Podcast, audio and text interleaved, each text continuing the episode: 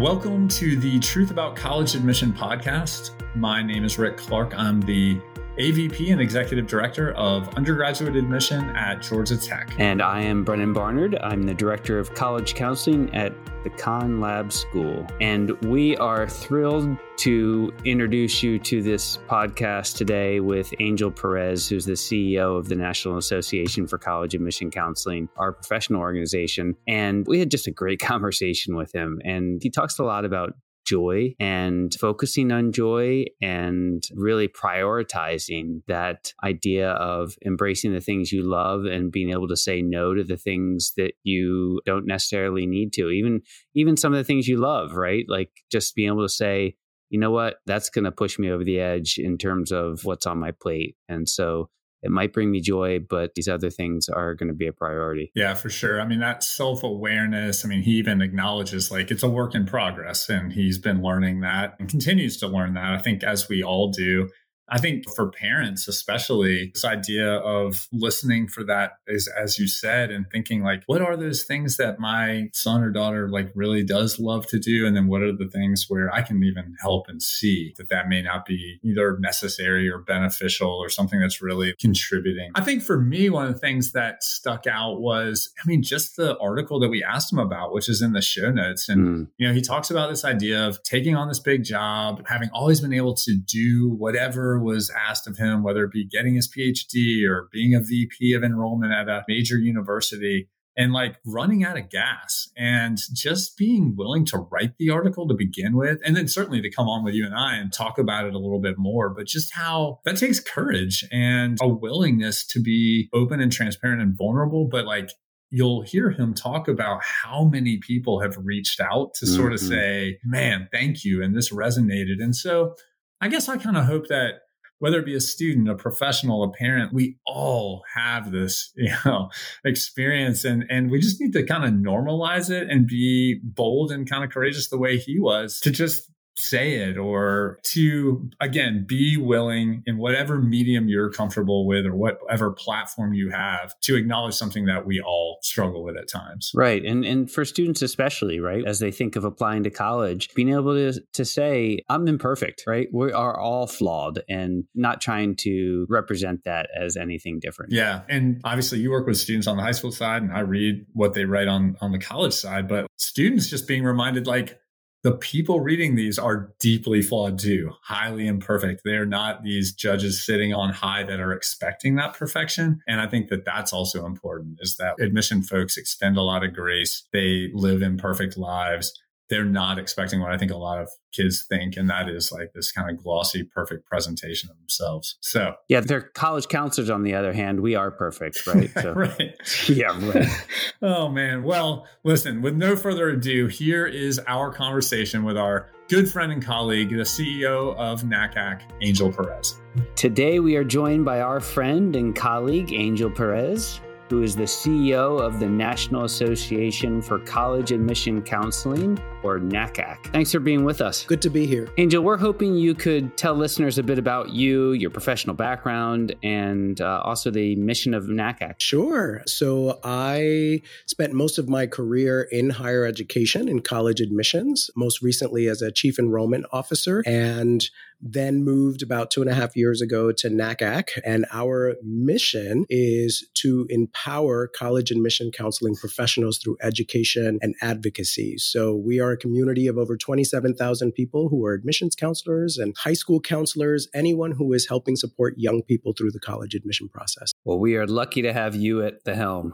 Thank you. Thank you. Yeah, for sure. And, it's interesting to look back just the last couple of years. You and I were on that committee for the future of leadership in college admission, and that turned into a white paper for me and a job for you.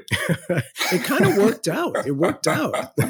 Oh, man. But no, you have been doing a phenomenal job, and I know you're struggling right now with your voice, so we appreciate you taking some time to be with us. And I think it's just reflective of how much you pour into this and how, as Brennan said, thankful we are for you, your experience and expertise, and also just your passion. So that really leads me into my first question. You wrote an article recently about burnout and talking about being a CEO And it really did resonate with me. I felt like it was honest, it was candid. And, you know, you did a great job kind of articulating what you had been through. I just kind of curious, like, what motivated you to write it? And what are some of your takeaways? And really, like, why did you choose to be so vulnerable and share that story? Thanks for asking that. And thank you both for providing this important platform. You know, I decided to write the article about burnout because I had gone through a pretty significant experience last year. And over the holidays, when I finally had some time to think and reflect on what had happened, I thought, gosh, I can't imagine I am the only person who is going through this experience. And I am sure that plenty of people are suffering silently, but they're not allowed to talk about it, or they feel like it's a taboo subject. And so the other thing that I've been thinking a lot about lately, and Rick, I think you and I have had this conversation, that I do not take for granted that as the CEO of NACAC, I've been given this extraordinary platform and a microphone, and I just want to use it for good. And so I thought,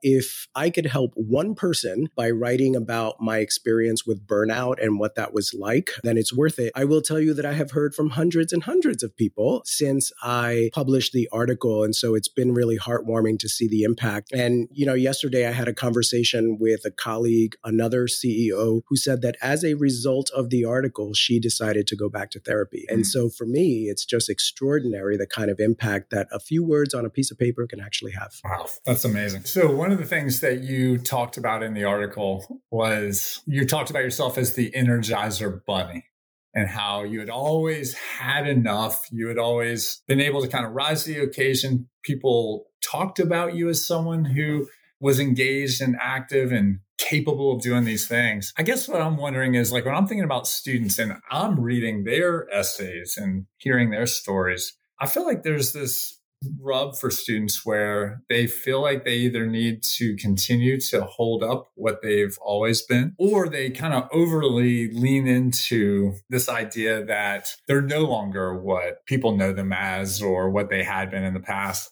I guess I'm just kind of wondering what advice you have to students, like how can that extrapolate out to them writing and approaching some of the questions they're going to get in the admission process around interviews, essays, short answer questions, that kind of thing. Yeah, I will say, you know, my advice to students around the topic you just mentioned is just a reminder that we are constantly evolving. You know, as we live our lives, we are constantly transforming. I read something recently that said, when we live our lives, we've probably led 6 to 10 different lives, because as we mature, lots of things about us change, right? And so I think students should feel comfortable knowing that they are going to evolve, that it's okay to evolve. It's okay to change your mind. It's okay to change the way you approach particular issues. And I would say from a college admission counseling perspective that the world has changed so drastically that I think one of the things that I've been inspired by, and honestly inspired me to write the article as well, is that we have brought mental health out of the closet and we have finally moved society, even though we have some work to do, but we are moving in the direction of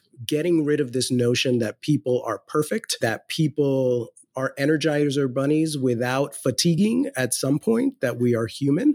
And I think, you know, and Rick, you read applications, so you tell me if this is true, but I know when I read applications, I was always inspired when people brought their authentic selves and talked about their struggles and, most importantly, what they learned from those experiences, mm-hmm. right? I'm someone who really believes that when you struggle, there's something on the other side, and it's called growth. And so if you could position your essays and those kinds of thought processes around your struggles and also how you've grown as a result, I think it's a win, not just for you, but also for the institution you're applying to. Yeah. No, I agree with that. I also think that lesson translates to sometimes students, I feel like when they are looking to someone to write for them, they lean into somebody that, like, they've done really well in their class or, you know, whatever. Sometimes the best additional voices for students are those who can talk about their growth, who can talk about their evolution along the way.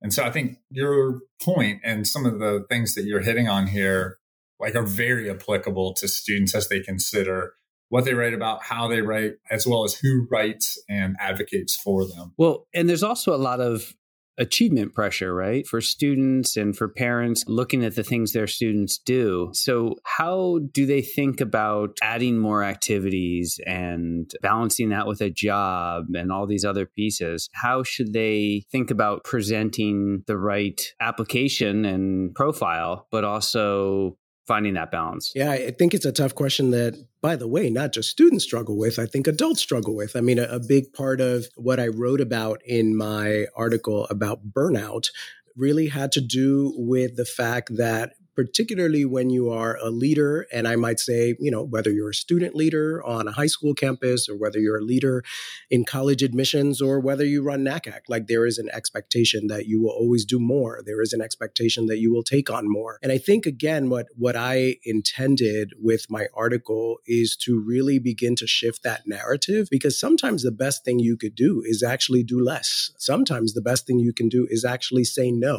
I actually suffered for years from what Oprah Winfrey calls the disease to please. And I would say yes to everything and every speaking engagement. I can't say I've fully recovered from the disease to please, but I'm getting there. So I would advise students to really think strategically about, as you choose activities, as you are thinking about what buffet of options you are going to take for your college applications, to choose things that bring you joy, to choose things that are not just there because you think it's what, you know, the head of admissions at Georgia Tech wants to read. My guess is what the head of admissions at Georgia Tech wants to read is what brings you joy and what brings you meaning and purpose. And so I think the future is not about how many extracurricular activities we can mount on an application, but rather how meaningful are those experiences for you. And if you do it that way, it's a win for you and it's a win for the institution. Yeah, I was going to call that out as well. The subtitle of your kind of close on that article was Finding Joy Again. And just how important, and again, this concept of evolution, right? And self-discovery done right.